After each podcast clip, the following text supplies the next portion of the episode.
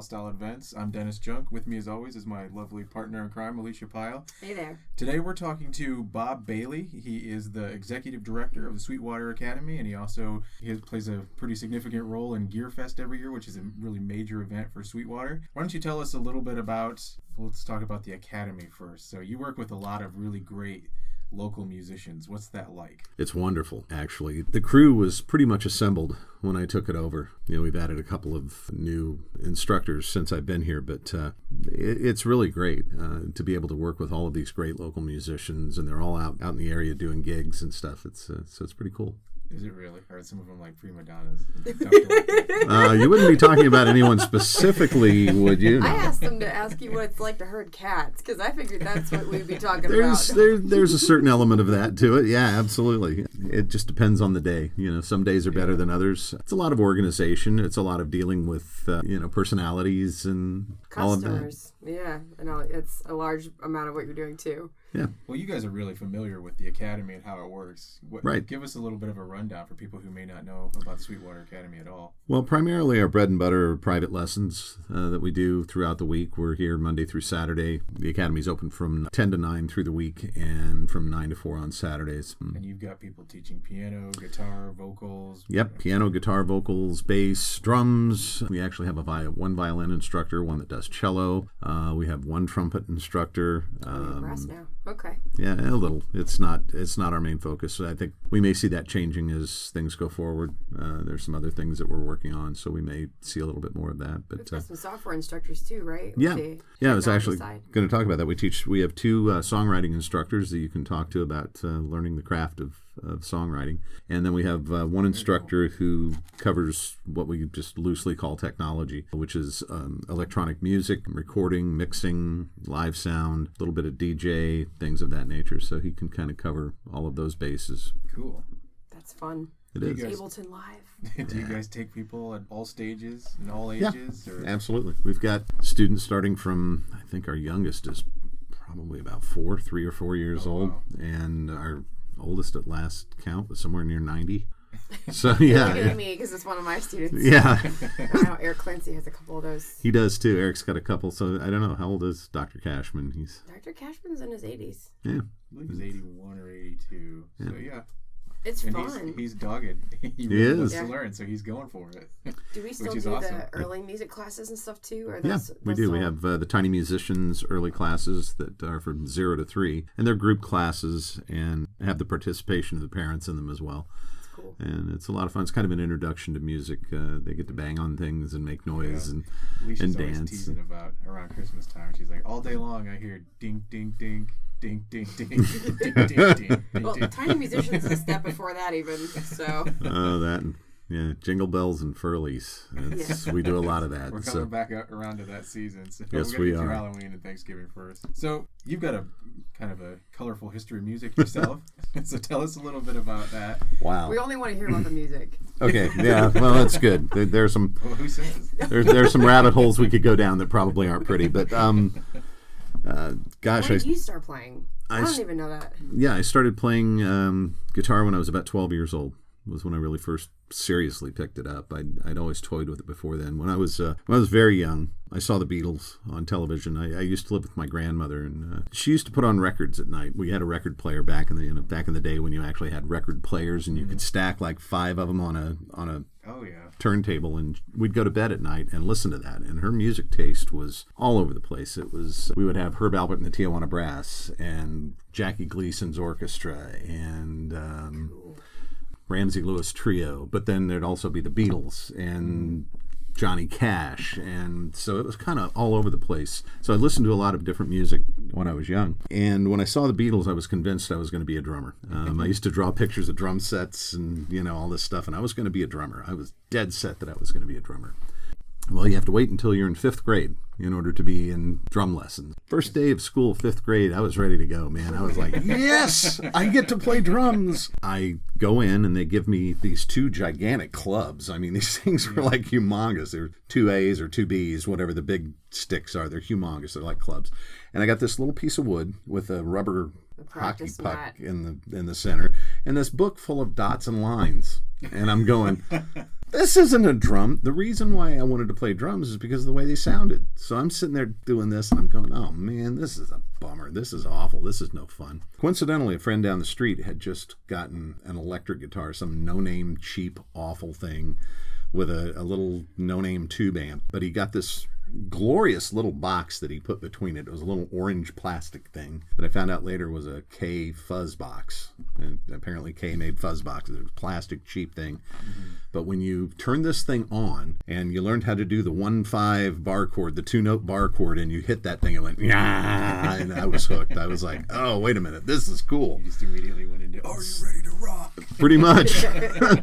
so that was what he says at the beginning of rock camp. yeah, that was that was my first kind of experience with it. And I had an uncle that lived across the street who had been a bass player in a band, and he and I started hanging out and playing stuff here and there. And I put my first band together when I was about 12 years old as a bass player because Wow. it was a way to do it quickly. You know, I didn't have to learn all of the chords and all that stuff. And we wrote original material, and just you know, we had no idea how bad we were. We were like one of the first punk bands Oh, the good old before days. punk was cool back in the, the really early 70s and uh, did that for a while it was uh, it was crazy and about the time i was 16 years old somehow and i don't even remember how i found out about this word of mouth i mean that was obviously before the internet or bulletin boards or any of that stuff i heard about a band that was looking for a bass player that was like some guys who'd been in some local bands You're that were 16 about this time? I was 16, and uh, they were all in their 20s. They were all 22 to 24. I think the oldest one was about 26 at the time. And uh, for some reason, I got asked to audition for the band as a bass player, and I got hired. I obviously did it well enough that they thought I could do this. The band was primarily a southern rock band, um, playing cover tunes and stuff. So I did a lot of Skynyrd and Outlaws and this, that, and the other. Gosh, within a couple of months, I did my first professional, real professional gig Wow. in a bar at 16. Back, I was really too young to be in there. That was and allowed then. Yes. it really wasn't, but I, I managed to fake my way into it. I, you, uh, Don't screw up. You might get arrested. pretty much. Well, that's one of the other side stories that you know we probably shouldn't go down. Um, if you saw my eighth grade school picture, I had a mustache at that point, so I kind of pulled it off. People didn't ask me how old I was; they just assumed I was old enough to get In into the place. grade? He was Yeah, an early bloomer. yeah. In eighth grade, I had a full mustache. It was yeah, it was We're ready crazy. proof of this later.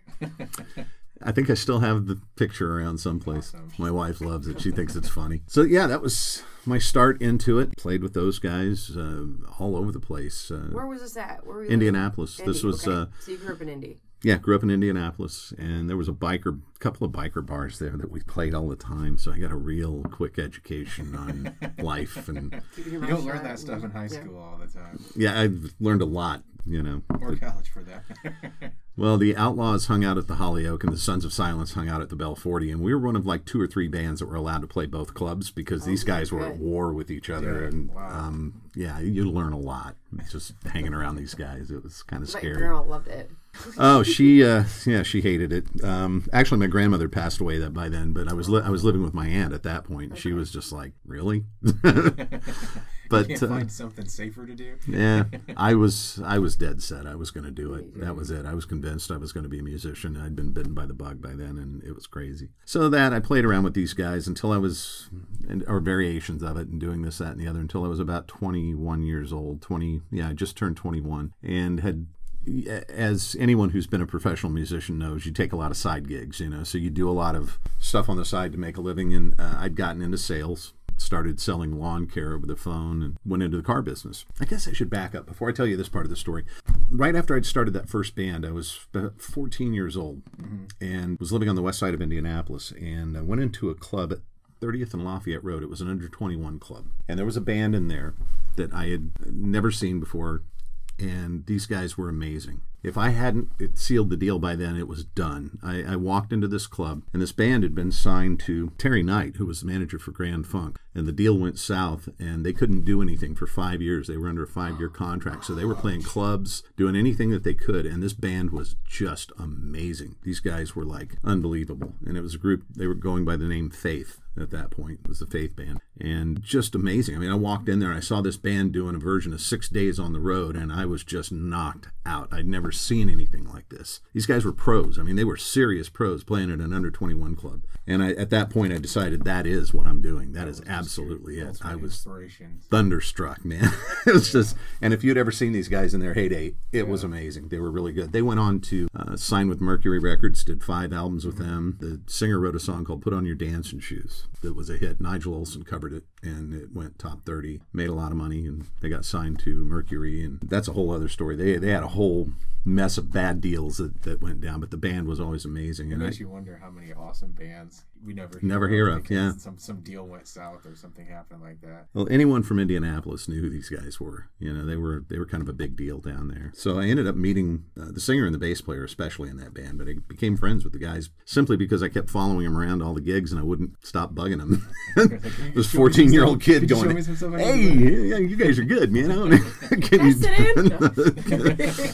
Sit That came later. I actually ended up playing in a band with uh, their singer for 15 years um, cool. in Indianapolis. So it was, uh, awesome. and in Los Angeles, we were roommates in L.A. And you know, I, as I got older, we. But that was why I wanted to stop and go back, is because uh, the car business thing. I was working there uh, in Indianapolis, and the uh, general manager got a gig in Palm Springs, California, and he left. And when he left, I was kind of in between bands and doing the car gig. And I said, yeah, well, once you get to California, if you need anybody, call me. And he goes, eh, I'm not gonna need anybody, you know. So he uh, he was there two weeks and called me. And said, Were you serious about coming to California? I said, People here aren't that absolutely.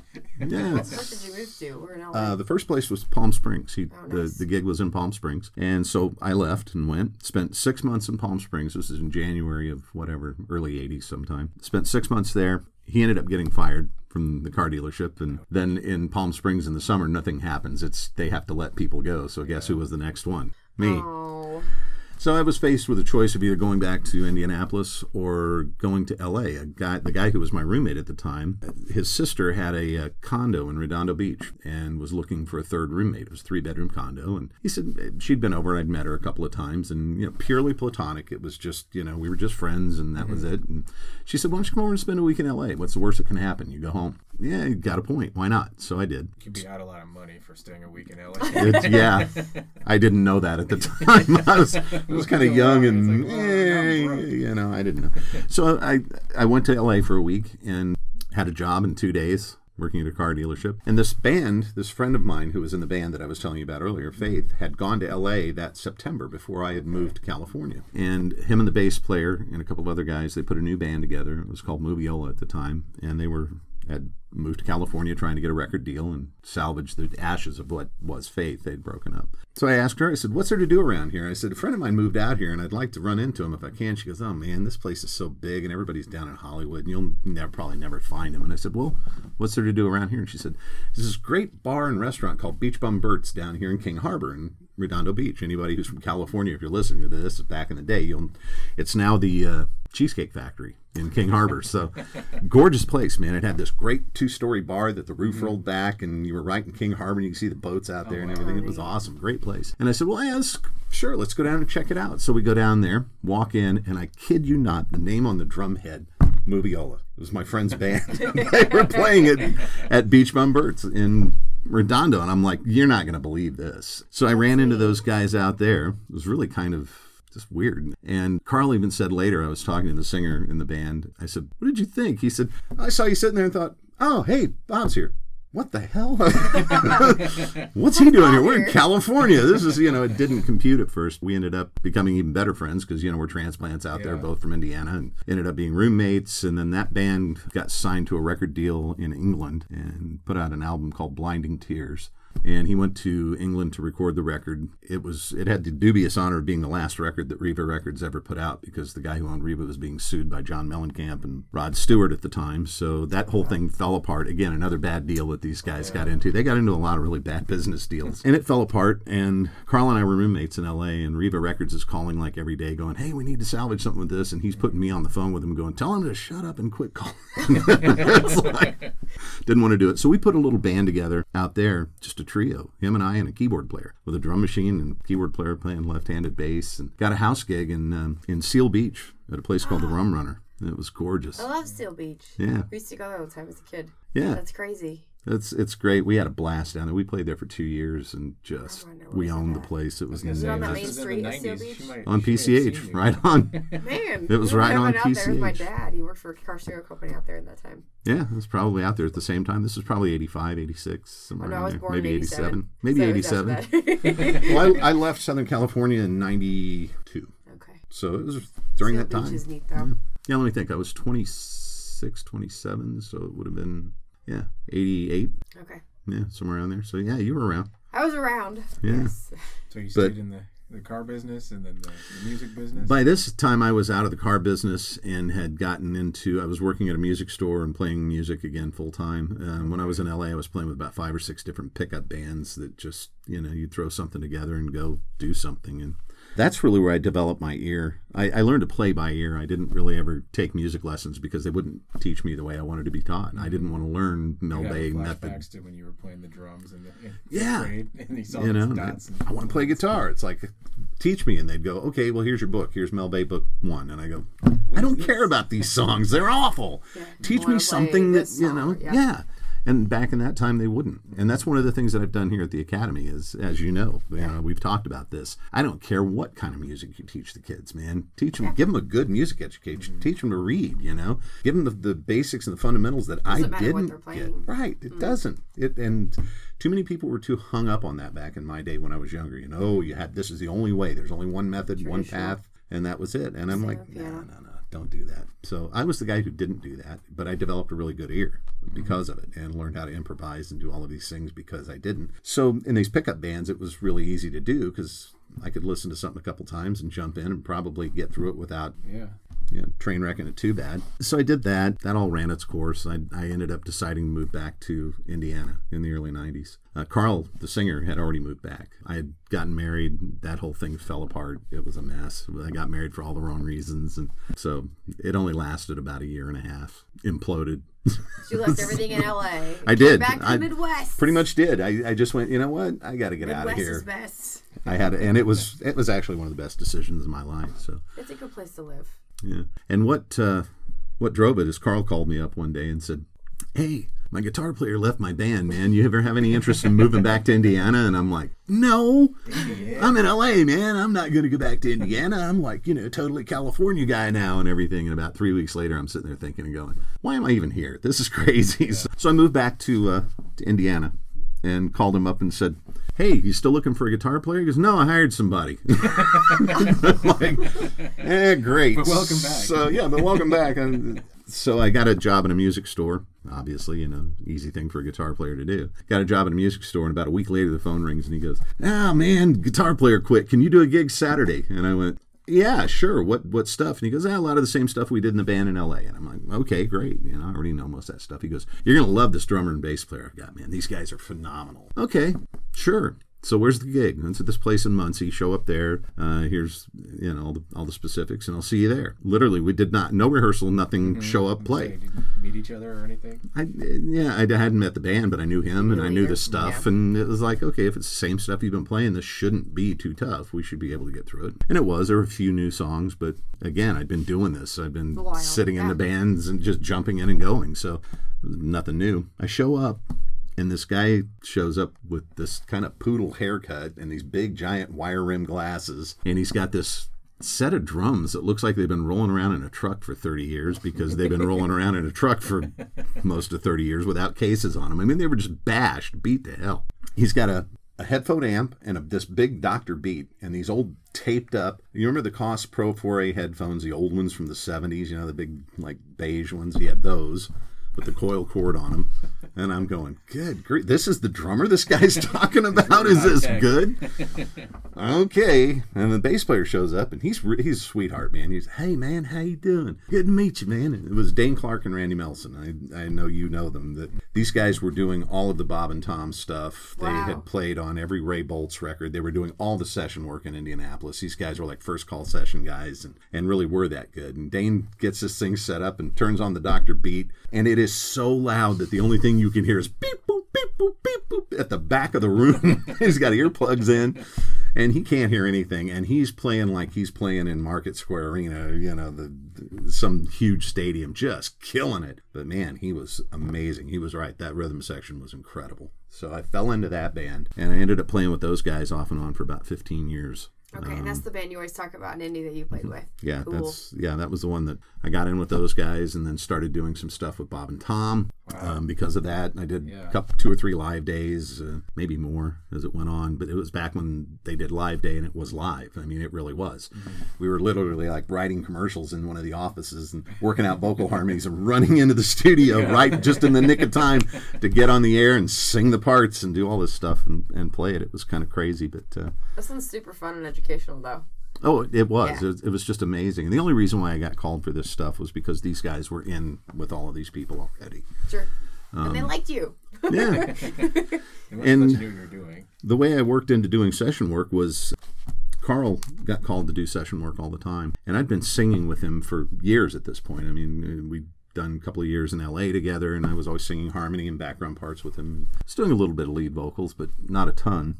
Which, by the way, we haven't talked about this, but Bob sings phenomenally. I know he's Thank talked you. a lot about guitar, but my favorite thing that you do is your, your singing voice. Thank you. And I like guitar, but like first time I heard you sing, I was like, "Jeez, Thank this you. is awesome!" I think one of our first dates too was out to see you guys at the guest house. Mm-hmm. Yeah.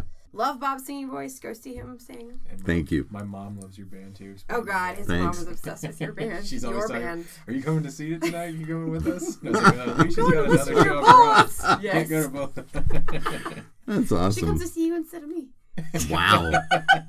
it's true. She actually has a couple of those. No, which it really, it's totally true. But carry on. Well, it, yeah, it's interesting. I, I do get more calls for my voice than I do for guitar playing. I mean, guitar players We are a need dime a dozen. but You yeah. know, it, it's it's true. I mean, the old joke of how do you find a guitar player in, in Nashville? Excuse me, waiter. You know, that's how you find a guitar player. We're, we're a dime Or a a piano dozen. player in New York. That's mean. It's It, true. It sucks. but it's if true. you're in the It really state, you're in is. There- trouble. there are tons of them that are tending bar and waiting tables and stuff because there's so many of us. So you need to have something else in your quiver that's going to get you the gig. And for me, it was always my voice, so the fact that I sang and I could double off on bass or a little bit of piano or you know just enough that I can do that. So like when we're doing rock camp with the Sure. kids, I'm You can come always in I and help. stress on them. You know, sing. If you don't do anything else, try to sing. Everybody should sing. It makes you a better musician too. It makes you more sensitive to the music and what's going on. So I'm really big on vocals. But I started getting calls to do session work initially for voiceover because I had that big booming radio voice. And that was something I was going to go into at one point. I, I- uh, before I became interested in music, I thought being a DJ would be something cool. And I realized the reason why I was interested in that was because of the music. So I just mm-hmm. ditched that and started playing further, music. But yeah. I got a call to do some voiceover work, and then Carl used to get called to do sessions all the time for commercials and things. But he's one of these guys that can only sing something one way. That's it. There is no other way. Once he gets it in his head, forget it. You can't get him to sing it any different way. So he got frustrated and just said, "Hey, call my guitar player. He sings just like me. He can sing higher than me. He can, he can sing it any way you want him to sing it. So just call him." And I started getting calls to do vocals on commercials and things down there, and that was going well.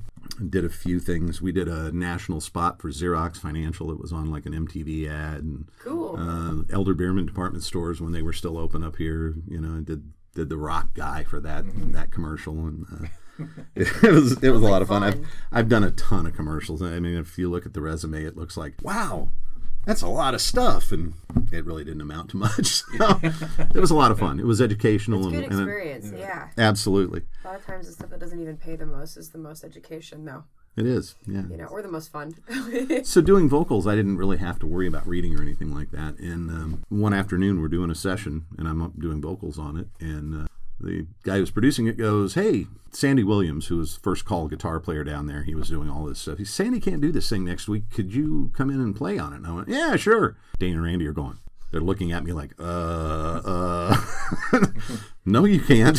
you you don't know how to read, man. These, you know. oh, okay. So they knew that, you know, I had absolutely no reading chops and I was too stupid to realize that, you know, I was getting in over my head. So they uh, fortunately had pity on me and Randy took me aside and said, Man, you can't read, can you? I said, No. And he goes, well, let me help you out here. And he kind of sat me down with couple of charts and said, okay, here's bar line and, and here's, you know, basic rhythm. Here's a quarter note and a half note, whole note, and here's a rest and what these rests are. And here's what an anticipation looks like, you know. So I knew what all the terms were. I'd, I'd learned music theory Sure. and stuff just from Practical use, though. Right, yeah, absolutely exactly. But I was know. I was a functionally illiterate musician at that point. I could play the stuff. I knew what the difference between a quarter and a half, an eighth note, all that stuff. I knew divisions, and I could talk about it and play it, but I couldn't read it. You know, It was mm-hmm. completely functionally illiterate. So they they got me to the point where I could at least kind of get through stuff. And if there was an actual melody line that needed to be played, I knew the piano players in town. I just said, "Hey, play that for me," and my ears were good enough Yeah, that I could. got it.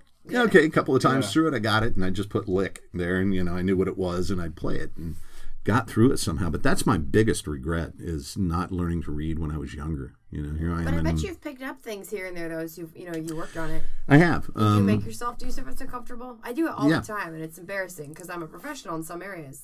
But there's other areas I suck at, and it's like you know I'm always trying to do things I suck at to get better at them. absolutely. Yeah. So, Just not in public. yeah. oh, sometimes it depends on what the gig calls for. so Fake it till you make it, man. That's yeah, I do. to help someone with something, especially like like that, where they called you, you know, hey, Yeah. can you do this? Yeah. try it. Yeah, Um, I was talking with Michael Omartian, who was here for Gearfest, about that very thing, and he said, "You know what?" He said, "I never said no to anything coming up." You look at his credits, and they're like, "My goodness!" I mean, they're incredibly long. He's played on everything. He played, he, and specifically, we were talking about accordion on Piano Man. He played accordion on Piano Man. Oh, neat. Yeah. Sorry. And he goes, I, they came to me and said, "Hey, you play accordion?" He goes, "Sure." He said, "I've never picked up an accordion in my life. I had no idea." So I went and got an accordion and I do now. figured it out, you know, made it up as I went along. So it's and that was kind of what I did. But kids, if you're listening to this, learn how to read now while you can, while it's easy. Well, But, it's yeah. And yes, to answer your question, yes, I do. I, I constantly push myself in other directions. That It's hard when you get to be an adult, though, isn't it? yeah, Ugh. it is. Yeah. And it's frustrating. And you know, you talked about that when you said not doing it in public. Mm-hmm. I feel sorry for the kids coming up now. I really do. There is no place to hide and go suck anymore. I, mean, That's all I'm saying. when I was 16 years old and playing in this band, the only people that knew that I was totally out of my mind for even trying to do this were the people who were there that night. Yeah. Yeah. And now you got cell phones Oh. and Every every gig know? I do, everybody's holding up their phones and videotaping, and the videos are out on social media and everything. And these poor kids that are coming up now, man, they're just trying to find themselves. And it's like, where do you go to suck and actually, and it's okay, and you Yeah. get better. You know, we all started off terrible. I've got tapes of some stuff that I did when I was really, really a young kid, and I can't stand to listen to it. It's so terrible. It's awful. But, But- the flip side of that is people can get their music out now, though. Like these Yeah. kids can get a gig a lot faster, and they true. can get recognized sooner. So it's tough. It's It a catch is. twenty two. It is. I just Get I good feel feedback. I mean, Oh. you, I mean, you can watch yourself and see how bad you are. That is the one. You have immediate feedback. You know, I remember the first time I heard myself on tape. I went, "Oh my god, I don't sound anything like that." Yeah, You know, it's, it's there's some things I need to work on. it's eye opening. You know, and that was just audio tape, and now they have the whole thing. Oh wow, don't stand like that. Don't move that way. Ooh, boy, you look really stupid when you do that. You know, and I and I know this because I say the same thing about myself now. People are posting videos, and I'm going, "Oh man, why do I look so stiff? Why am I doing that?" Well, so it's interesting. I mean, you you kind of started saying, and Eric Clancy brought this up too, where not everybody's going to learn the same way, not everybody's Mhm. going to have the same strengths, absolutely. and you don't care when they come in here, like what type of music they do. And you, do you necessarily care if they even read? But now you're kind of stressing the importance of reading. Yes. I think So- we're all trying to get our students to read here, What's definitely, but not everyone does that comes in. Right. so? You're going to have people that they really don't care about that. All they want to do is learn songs. They want Mhm. to learn to play songs and go play around the campfire, and that's really the extent of it. But if you, for a moment, even remotely think that you want to do this for a career, you have to learn to read. There are fundamentals that you have to Just do. basic mm-hmm. literacy. Yes. Yeah, it's like what we're doing and with that's kind of a message you, you let Yes. everybody know. If you just want to play guitar around a campfire, here's what Yeah. we can do. Well, you learn some songs, learn some Beach Boys. or you wait till they If- catch the bug with that. Yeah. Exactly. If you want to go farther, you have Hit to them. No, I was kidding. No. slap them in the back of the head, Rudiments, rudiments. shove their face into the book with musical notation.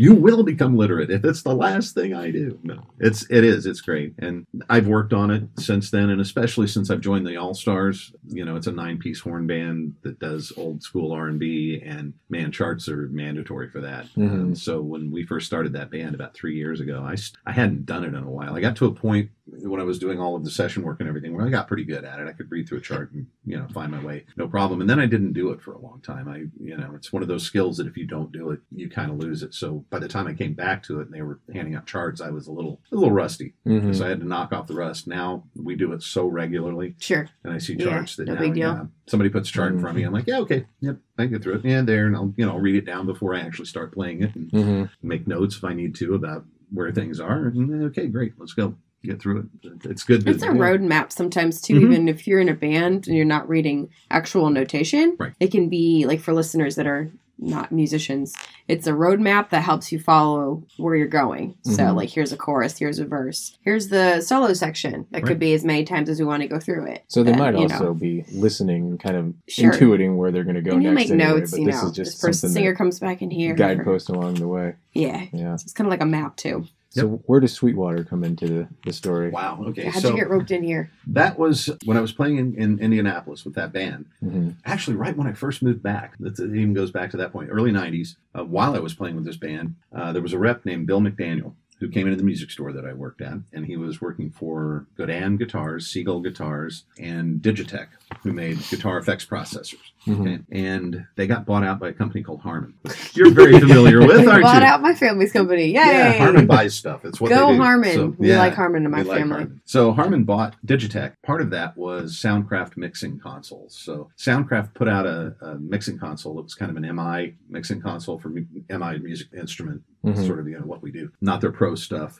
And they gave it to the Digitech reps. Bill McDaniel knew nothing about mixing consoles, nothing at all. And Now explain what a mixing console is for someone that's listening. I'm Yeah. sorry. yeah, mixing console is the thing that you see the guy out in front of the band with this big board with all these 100s Mhm. and hundreds of knobs and sliders on it. It's like the thing we were looking at in the It's a Purdue board, building. essentially. Yeah. Yeah. With yeah. the- And what he's doing is he's controlling the tonality and volume level of all of the instruments and vocals on the stage. So that's what that Mhm. person is doing in a live situation. so it's the thing that Alicia has on her iPad now. That Exactly. Thanks to Bob who set us up with the Behringer setup. it is uh, it is amazing now how it's progressed. It's all digital. Back in this Mhm. day, it was everything was analog. But one of the first digital consoles was from Soundcraft Spirit, and it was a, a 328 digital console. And Bill was the rep in the area, and Sweetwater was one of his customers. And Sweetwater is obviously the prime dealer for something like new technology like that, even at that point in the early 90s. So he said, "Hey, you have a background in pro audio, which I had. One of the things one of the many things that I did to make money as I was playing guitar and doing all this stuff was I started running sound for people. I did front of house, did monitors, did recording. I actually owned a recording studio with another guy in Los Angeles for a while. Mhm.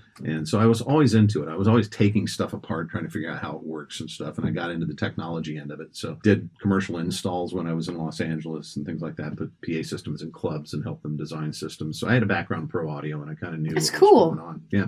Like I said, did a lot of stuff to make money because you don't Mhm. always get called for guitar or vocals. So you got to be able to do other stuff. And That's a theme that keeps coming up in all of these podcast interviews. Is yeah. you don't make you, you don't make a living just playing music. You have to do a lot of stuff. You got to wear a lot of hats. In fact, that's how I got the house gig at uh, the place in Seal Beach. He came into the store looking for a PA system for his club, and I said, "Oh, Sure. what are you going to do?" And he said, "Well, I'm planning on having bands in there, but we really haven't thought about what to do." I said, "I've got a Here's band my for you." number. I know a guy. So that's how I got in there. But yeah, so he asked me if I'd be comfortable talking about a digital console to some people who were really knowledgeable. I said, well, yeah, as long as I can get the information about it, I'm fine with that. And he said, okay, great. He said, there's this place in Fort Wayne called Sweetwater. And I want you to go up and, and they have they have meetings where they talk about new products and stuff. And he said the meeting's at seven o'clock. We'll go up. The meeting's on Tuesday at seven, and we'll go up Monday, probably in the evening, and spend the night. And I'm thinking, what are we to do all day in Fort Wayne? You know, the meeting's at seven o'clock in the evening, and you know, why are we going to go up that early? Fort Wayne's a couple hours from here. We can drive up Tuesday. He goes, oh no no no no, meeting's at seven a.m. I'm thinking, huh? I haven't seen seven a.m. unless it's been from the other side in a long Yeah. time. There's a 7 a.m. in the morning. So he asked me to come up and do this um, presentation with him and talk about the console. So I literally read the owner's manual in the van on the drive up God. And found out enough about it. I mean, the concepts are all the same. You know, if you know one mixing console, you kind of know them all. You know, there's the mic pre, the EQ, the auxiliary sends, the faders, the busing. Things they do know. and things they don't. Yeah, Yeah. it's just that they all do the same thing. It's just how they handle it's a little bit different. So I had to get familiar with that. So I did. Drove up, came up here. The- first meeting that I did with them, uh, there were 24, 25 people in the entire room. That was all of the sales force. Aw, that's Chuck, cute. Chuck was one of them. That's So- cool. Yeah, and What is it now? There's about 1,400 people here, something like that. Yeah. It's 14 or 15. I think we're close. aggressive we're quickly heading right to 1,500. How many sales engineers do we have now? Uh, Five or over 600? 300, 330, 350, something like that. Yeah, it's it's crazy. Walk upstairs before you leave. Yeah, it's nuts. So I, I got up and started talking about this thing, and um, that was my first introduction to Sweetwater. Was that? That would have been a Bass Road. Yeah, Yeah. it was on Bass Road and what they called the Blue Diamond Lounge at that point, and it was Oh. Cool. because they had blue Auralex on the walls, and it was Mhm. and it was diamond shaped. It was the Blue Diamond Lounge, so that was it. So that was my introduction to Sweetwater. I continued to work part time contract basis for Digitech as I was playing in bands and stuff Until about 2006. And that was when Digitech decided they were going to offer me a full time job. And I went, okay, what is it? And they said, well, we're going to get this truck, this semi trailer.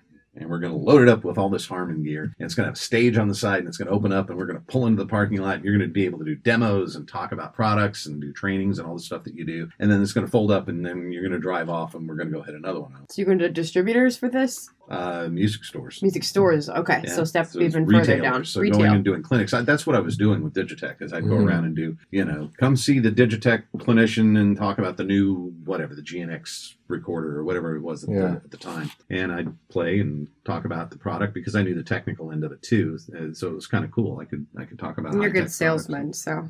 Thank you. yeah, that's a skill not everybody has. And you don't always need it, but a lot of times you do. It, it helps in music too. You are Yeah. as well. I mean, you know, you well, sell it your runs band. in the family, unfortunately. Sorry, Dad. He did this with speakers with the with the pile driver. Yeah. When he like established that for my grandpa. He, my Mhm. dad was the one that got the pile driver started. So like great. we know sales in Yes, this family.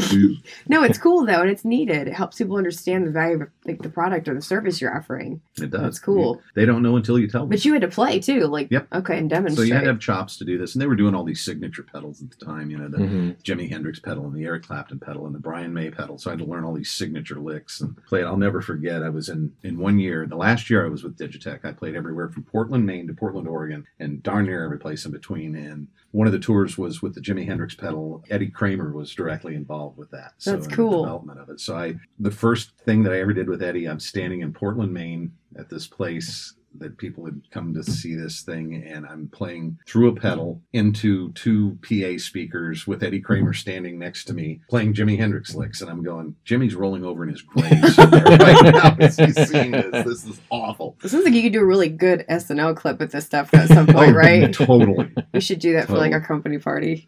well, when I knew it was over, it was I was at SummerNAMM in 2000 05, I believe it was. And then they would just come out with the Brian May pedal, and I learned all the Queen licks that I needed to know for it. And I'm on the, on the little podium. I used to call it the monkey stool, you know, because that's uh, you're the monkey playing the playing the, the parts. Rhapsody. and their their English uh, director of sales guy named Dave something comes up and he starts smacking me on the head as I'm playing this stuff, and I'm all I could think of is the little monkey that you know you smack it on the head and it starts the going, cymbals? "Ah, da, da, da, da," banging the cymbals, and I'm like, okay, this is I got to figure out something better to do.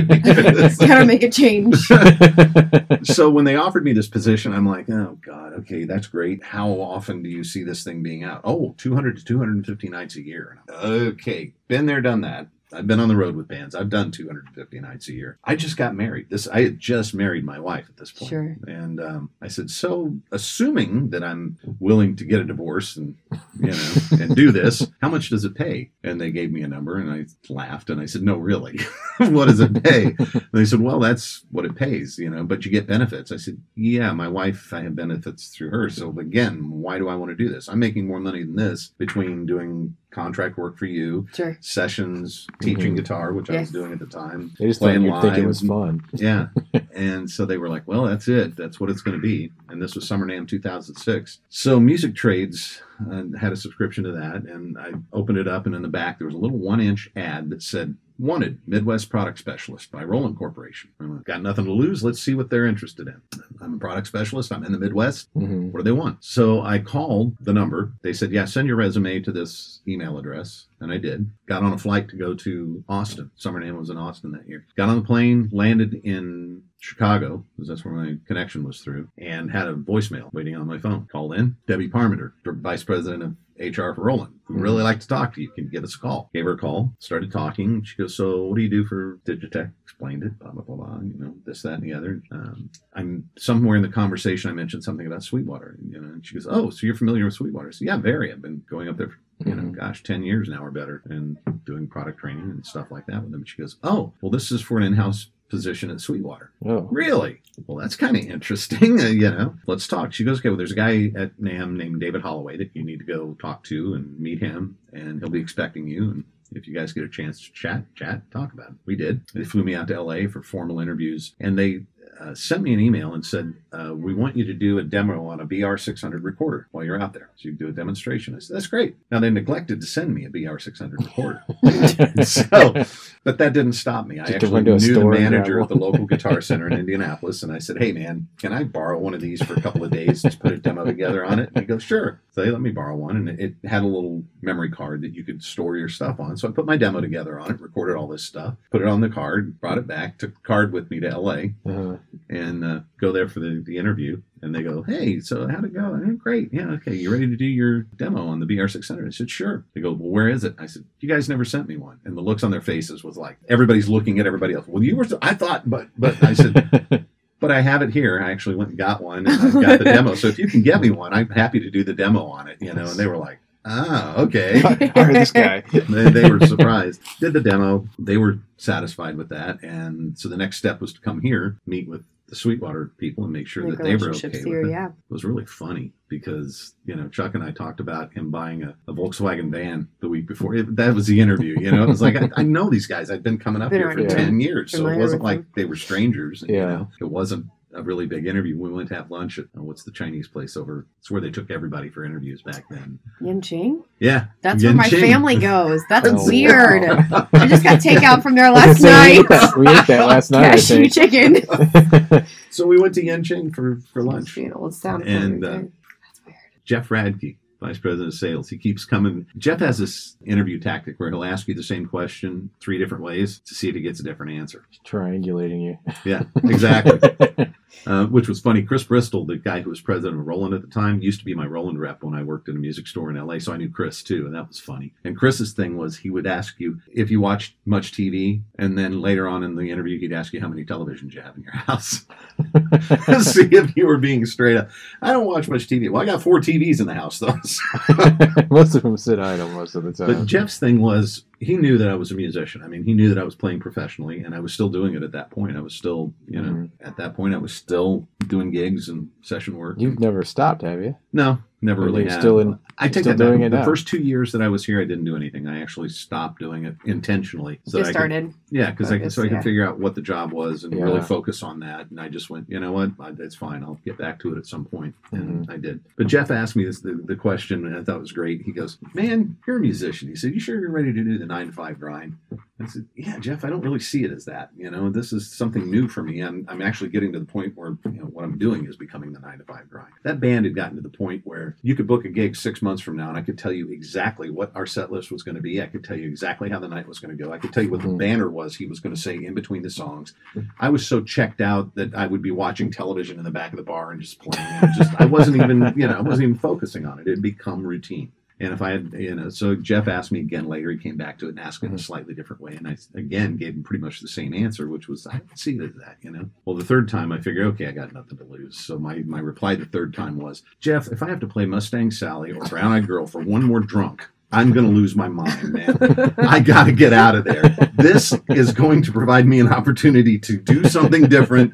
And, you know, if I do play music again, it's going to be something What that I want. want to do Yeah. and Yeah. not just playing stuff that I hate just Drunk to make, karaoke. make a check, you know? so he went, oh, okay. I guess that makes sense now. So uh, I guess that's cured his curiosity. And we, uh, Because that's when I met you would have been when you were still working for Roland. Mhm. But Right. here, yeah, I remember meeting right. then. So I came Yeah. on in 2006, right at the end of 2006, as the second in-house vendor here at Sweetwater. So uh, this Rob McGay was the first one. I was number two. How many do we have now? Out of curiosity. Uh, 15, Yeah, so something like that, I think. Yeah. It's, there's a lot. So That's cool. Mm. it was great. And then I got from there, did a good job, got promoted to key account manager. So I was running the entire account for Sweetwater. David Holloway left Roland and I took over in his position. The last two years that I was with Roland, I was director of Boss US. So I was in charge of the guitar division. They promoted me into management and I was doing marketing and product development, business development, hitting budget, attaining goals, and motivating sales managers and all that good stuff. That's did, cool. did that for two years. It was a great gig. I loved it. And the Japanese were awesome. Got to go to Japan four or five times. Nice. That's always fun. Them. And it was. It was great. It was a blast. So, we're we're going a little over here already, but I want to get to Gearfest. So Sure. How did you end up teaching Making curl in the? yeah. yeah. Well, I left Roland in well two years ago. It was Okay. two years ago at SummerNAMM. I resigned that Mhm. position because in my position with Roland, I was traveling around meeting with dealers and major dealers, and I Mhm. kept hearing Chuck's voice in the back of my head going, "Why would you do that?" that doesn't Oh. seem like something you should do. Why would you do that? You know? And I realized that I, after you've been here for as long as I've been here, I was spoiled. I couldn't go Mm. anywhere else. I just judged every place by here, and there's no place like here. There's no place that's run like this. That's that's run with a. It's just that they do everything right here, and you mm-hmm. know, and that's kind of the motto: always do the right thing. And I kept seeing all these other places. So I went to Chuck and told him I was leaving, and he said, "Oh, I can't even talk to you. You know I don't poach people." So he didn't even talk to me. But Mhm. Long story short, I left Roland and they asked me to come on as the executive director of the Academy and executive director of Gearfest. So Two very large commitments, by the Oh, way. Like boy. I don't know how you do both of them. Yeah, so we just got Many a little bit of a taste of. Gearfest. I don't know It's how you do both of them. How many It's- people go through Gearfest? last year was over 15,000. Yeah. Oh my Yeah, God, over yeah. both days. It was crazy. And it's going to be even bigger this year. And that's the motto always bigger, always moving forward, always better. And it will be. So that has been an incredible experience. I mean, just, you know, running the Academy, when they first came to me with this, I was like, what? Run an Academy? Why, why would I want to? I've been doing sales and marketing and product development and budgeting Mhm. and then, and, uh, you know, and this is Well, it's kind of all the above. Well, it was, but Yeah. it took me about probably 15 seconds to figure out that, oh, yeah, I'm a musician at heart. I have a passion for music. He's like, Why wouldn't that? It Yeah. makes total sense. Chuck has this knack for. Or they just seeing thought what you'd be the people only- are really good at and being able to put them in a position where they can. He couldn't deal with the musicians himself. He thought maybe you'd have a better, better luck doing it. Chuck's a it. musician too. being- uh, I understand these people. yeah, don't sell Chuck short. He's actually one yeah, he is. hell of a He's sax phenomenal player, sax man. player, The yeah. guy Yeah. is like really A lot of good. people don't know that. No, they don't. And uh, yeah, I'll, I'll be honest. It surprised me the first time I heard him play. I'm like, whoa, this guy's got some chops. I mean, it's it's really because he has such an analytical mind. You think that the two things they typically don't coincide. You know, somebody Mhm. who's really got that business mind and, and is so analytical typically doesn't create. They aren't in the creative realm that well, but man, he's he does, and it's amazing. So so yeah, Gearfest, man, Yeah, tell us about Gearfest. that's huge. Um, for those of you that don't know, that's a, a two day event that we have here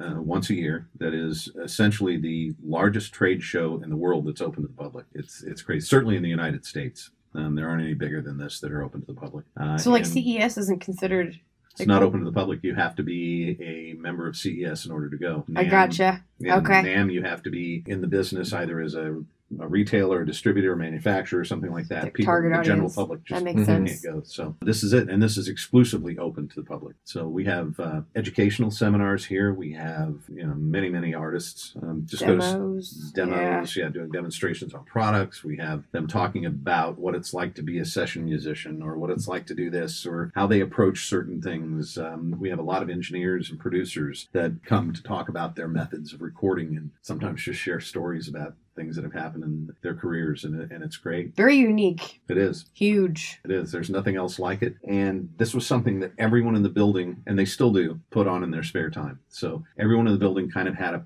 hand in it. Uh, but there was no one that really was ultimately responsible for it, making sure that everything got done and making sure everything Mhm. uh, was done in the right way and we were moving in the right direction. So that was what Chuck asked me to do: is to come in and kind of oversee everything, not do everything, but to make sure that everything was being done, that it was getting done in a in a timely fashion, and that we were all headed in the right direction, and, and keep an eye on costs and, and things like that. But it was really more about making sure it was done correctly and Set up a growth model. Yeah. yeah. Mhm. New So, and everyone's still in this building. They all chip in, and it, it's amazing because as it gets closer and closer, you're thinking there's no way we're going to be able to pull this thing off again. Yeah. And everyone comes together every year, and it happens. And I had done this for ten years as a vendor, so from that side of the ball, I knew kind of what was happening. And I think that's another reason why Chuck put me in this is because I can have conversations with vendors on Mhm. a level that probably no one else can because I'm a former vendor and I can Yeah. go, look, I Here's did what this. you need to do. Yeah.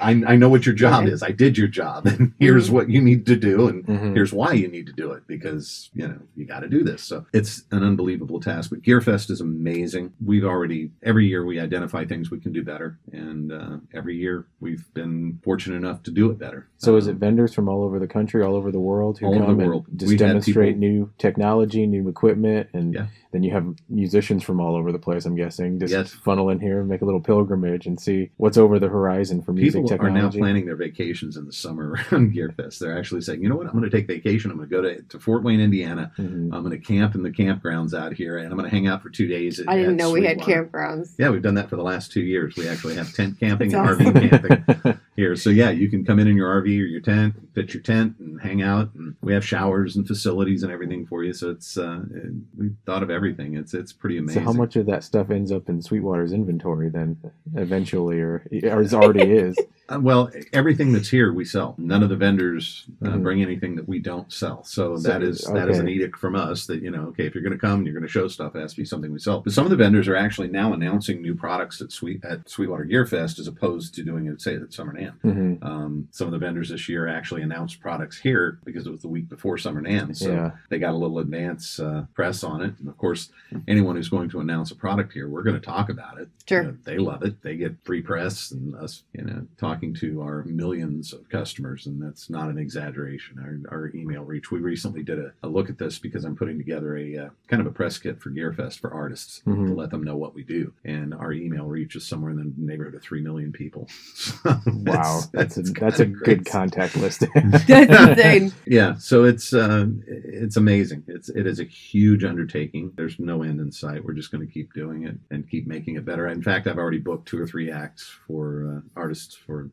GearFest in uh, 2019. We're And already you've been growing the academy all this time too. We have a whole new wing. Yep. Are we gonna get a bathroom back here soon? That's all I want to know. we only ask the, the, the hard it. Uh, questions. it's going to be a no while. softball questions If here. you if you noticed, they put new- sales engineers behind you back Oh. there, so that's all filled in. But uh, Our new wing's beautiful though. Thank you. well, it's going to happen again. I think within the next year, year and a half at the outside, we're going to be out of room again. It's nice It to have those rooms sooner for rock camps, which we didn't mention too, which are really cool that you Rock guys camp's do. Fun, man. That's that's the most fun I get to have at this job. I love doing rock camp. Tell us a little cool. bit about it. We're, we're hitting, we're getting close to the hour mark. We made a joke before we started the episode about somebody. I knew the he one, would. The one complaint we had was when we went over an hour. So we're doing it again. It's okay. Send your complaints. We like to We had a hear lot them. to talk about. Cut out a lot of this crap, man. that's, that's okay.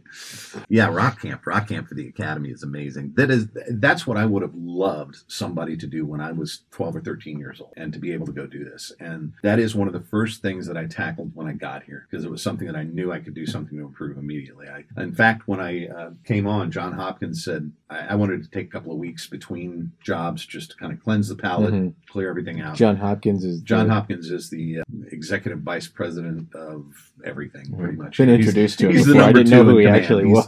His Never- wife taught me piano. okay, Go yeah, on, John yeah, John. and you've told me Yeah. a couple of times. So Yeah, John is the second in command here. So, and he said, you know, I know you want to take a couple of weeks off. He said, but man, we're getting ready to do rock camp, and you really ought to see this because if you don't see it, you you really won't understand it. And I went. Okay, so I went straight from Summer NAMM at Roland, literally showed up here that Monday, mhm. and started in with Rock Camp and did it. And then I took a couple of weeks later, but it was the best advice I could have been given because, man, unless you see it, you really don't know what it was about. But what I did see is that we were doing it, but we weren't really doing it to the level that we should have. I wanted these kids to feel like rock stars when they walked out of here. Yeah. And we were doing the performance and, you know, we were doing basically similar things to what we're doing now, but the mood wasn't there. There wasn't the, you know, you guys are rock The stars. hype. Yeah. Yeah. We've really increased that the last couple of years. Yeah. So this was is- yeah. This is kids coming in at various We experience have like levels. photography walls now. and then you you put them together into a mascots and- band, Right. And then they they practice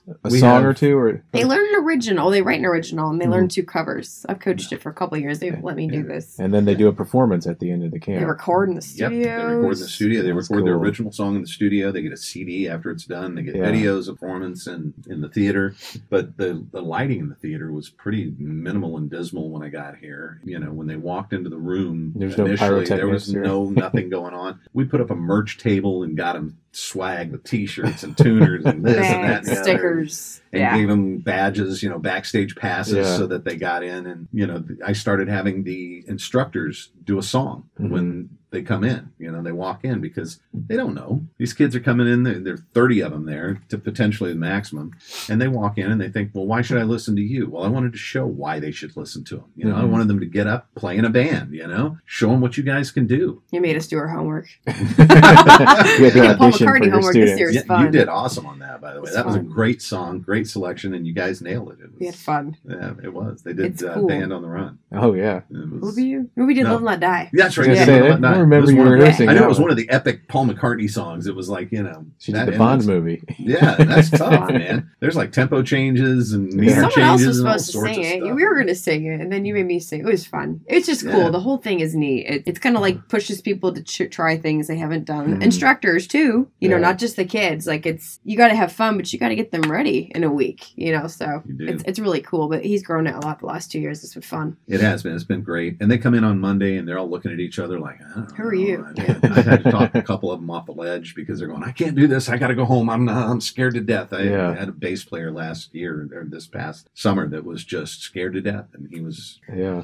literally ready, But he ready conquered to it. bolt. He conquered his fear. Talked to him and said, "Whoa, whoa, whoa, hold on, just give it a day, man. Let's let's see where this goes." And he, by the end of the week, it's the same story. His hair had grown I'm out. coming back. His head banging. They- the level of confidence that it takes them from to is just amazing. You know, they come in here going, Yeah, "I don't know if I can do this. I don't know if I can do Yeah. this," and then they leave going, "I can't wait to do this again. This is awesome." yeah. So do we do this every year? We end up with a lot of them in the academy, which is cool too. Then you know, Yeah. so we get to see the kids. And, Well, they actually go into our Build a Band program. A lot of them, the local ones. You know, we have kids coming away from as far away as Colorado, New Jersey for for rock camp, and they're they're staying here in Fort Wayne, and mom and dad are staying at a hotel, and the kid gets to go to rock camp all week. So it's it's wonderful. lucky them, they get to stay in Fort Wayne. Yeah, they do. it's getting cooler now here. So Well, actually, now they stay. Most of them stay over at the guest house in the sweet suites. You know, with the themes. You know, I don't know if you've I haven't seen there those. Uh-uh. It's pretty good. They got an Elvis room, and a, Oh, Oh, cool. yeah, it's it's all themed rooms and kind of cool. It's It's kind of fun, but more- it's more it is. It's inspiration. it's great seeing those kids and the change that that happens in those kids is just the And most just a amazing week. thing every year there's there's a week or two when you're going there's a band or two and you're going oh they're not gonna make it they're not gonna make it I had that oh band this man they're not gonna make it oh Yeah, I actually heard heard a little bit of the, the came to Bob's backstory a on few that one. times this week. No, and invariably they somehow pull it they together Yeah, And it's make just it like- good. Some of us pray a lot, though. You know, Yeah. we cheer really hard and we pray too. yep Where can people go to find out where you're playing with your bands, like with, Um, with the Sweetwater All Stars or with Expanding Man? Yeah, with Sweetwater All Stars or Expanding Man, if you go to Facebook, the Sweetwater All Stars have the Facebook page, and we always post where we're playing on there. The next gig that I know that we have coming up, I don't know when this is going to air, but there's one the end of October at Hall's Guest House. But We'll get it in- up before then. Yeah. in November, we're going to open up for Tower Power at the Clyde Theater, Oh, cool. um, which we did a couple of years ago, maybe three years ago at the Embassy. hmm And that, man, if you haven't seen those guys, you got to come see them. They're amazing. And you get to see the Sweetwater All Stars at the same you time, which too. is that. My band, I kind of took a little hiatus through the summer because of everything that was going on with Gearfest. I had a lot of gigs with uh, the All Stars and all of that, but uh, I'm slowly getting back into it. We've got a gig at Joseph Decuis in October, and I think I'm pronouncing that correctly. I don't know. I've heard Is the S pronunciations. silent? I don't know. I've I heard think it both Joseph ways. DeQuee. I I'm think not it's. sure. I, I talked to the people that owned it. and They said it was Decuis. They could have been messing with me too, but what that BB King says? Nobody loves me but my mama, and even she could be jiving. So that's BB King thing. Okay, Um, one quick question before we finish this. Where would you put Fort Wayne in the overall national music scene? Because you've been all over, you've seen Oh, it boy. all. You still travel a lot, it sounds like. And you're talking about Gearfest being the Mhm. biggest sh- trade show that open to the public. So, what do you think of Fort Wayne? We're pulling in people from Nashville, it sounds like. Yep. And we've got Sweetwater, it's a huge institution. Now we've got Well, Purdue. There's a couple of different elements to that. There's the people that are coming in from the outside that are doing this and coming through here with tours and things like that. But then there's the actual grassroots music scene here. Hmm. Um, I would say on a per capita basis, there's probably more talent here than I've seen in man a lot of places. I think you'd probably have to go to some place like Austin, Texas, to find this much talent you know, per Wow. per capita. Yeah. There's some incredibly talented musicians and bands around here, and I think part of that's driven by Sweetwater, and they attract some of these people. But I think a lot of them were already here too. I mean, people like Alicia and Eric Clancy and hmm Tim Beeler. There's a you couple know, and- pools, is what you're saying. Yeah. Yeah, and, It's and- interesting to see them like that's what I keep talking about. The more we do these podcasts, is seeing those two pools kind of like merge. combine. And it's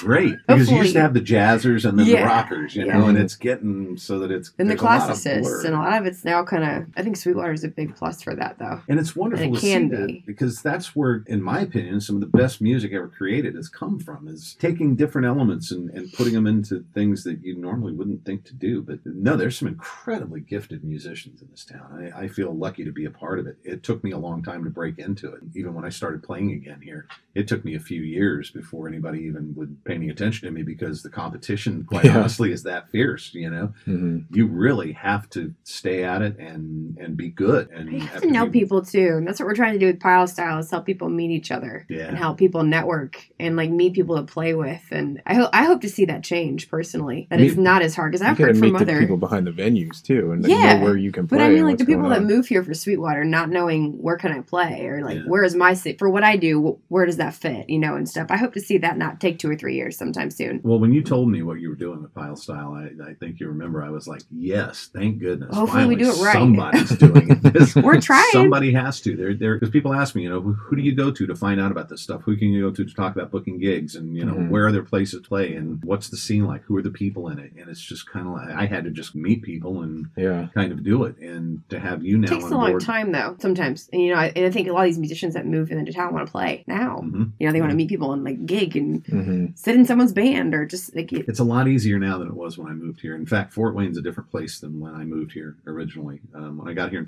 2006, Karen and I went to West Central because we're always attracted to older homes and stuff. Mhm. And we'd seen some apartments in West Central and we wanted to rent a place before we bought a place up here and just kind of see how it went. And we went to. I know uh, a little bit about West. Central. we Central. met each other in West Central. Yeah. yeah. Went downtown, saw some really cool places. Couldn't believe how cheap it was. We were going, wow, it's amazing. You Yeah. a place really cheap. But we were at uh, the corner where Jimmy John's is now. There used to be a coffee shop there. And we thought, okay, well, we'll stop in here. And it was around the end of the day. It was about five o'clock. And they were literally wiping the counters and closing up. And at 5.05, the tumbleweeds rolled down the street. it's like, Whoa. whoa, wait a minute. What are we doing? Are we, is this really? I don't know. To get out of downtown after five. Yeah, there was nothing down there. I mean, Pint and Slice was there, and uh, what's the place? Dash name? In. Dash Dash In, In was there, but man, they were still smoking in there. Mhm. They closed up at five o'clock, and you know they weren't open on Sundays, and they weren't open. It was just there's nothing going on. They're making a big push to develop downtown, and it's it's working. You can Oh, see it's it, and it's, it's all there's all kinds of places the to go and all kinds in of this place from the time we moved here till now is like astounding. It's unbelievable. So it is, and it, and I'm all for it, and I think it's wonderful, and we need to keep doing it, and we need to keep moving. The electric works thing has got to happen, man. It's Mhm. got to happen. If that happens, that's going to be the tipping point that's going to push it all over the edge. And man, Fort Wayne is going to be, you know, another Charlotte or another, you know, another small, cool that. town Yeah. that you know came out of nowhere that everybody thought, oh man, that was a podunk town, and it's all of a sudden it's this It's on the map. on the map this brilliant arts community and Yeah. music and and all of these things and with great old architecture and you know it's, uh, an eye for preservation of the city and things i just think it's wonderful and i'm, I'm really happy to be here and, and see it happen hopefully be a small part of it On that note, we'll wrap it up. We're going way over now. That's a great interview. So, yeah, thank you thank for you, making Bob. time for us. you're very welcome thank you i appreciate it Fun. i had fun doing it And thanks everyone for listening. You can find us on iTunes and Stitcher. If you're on the blog, just go down and you can subscribe, type your email in the little box down there, and we'll see you next time. Thank you.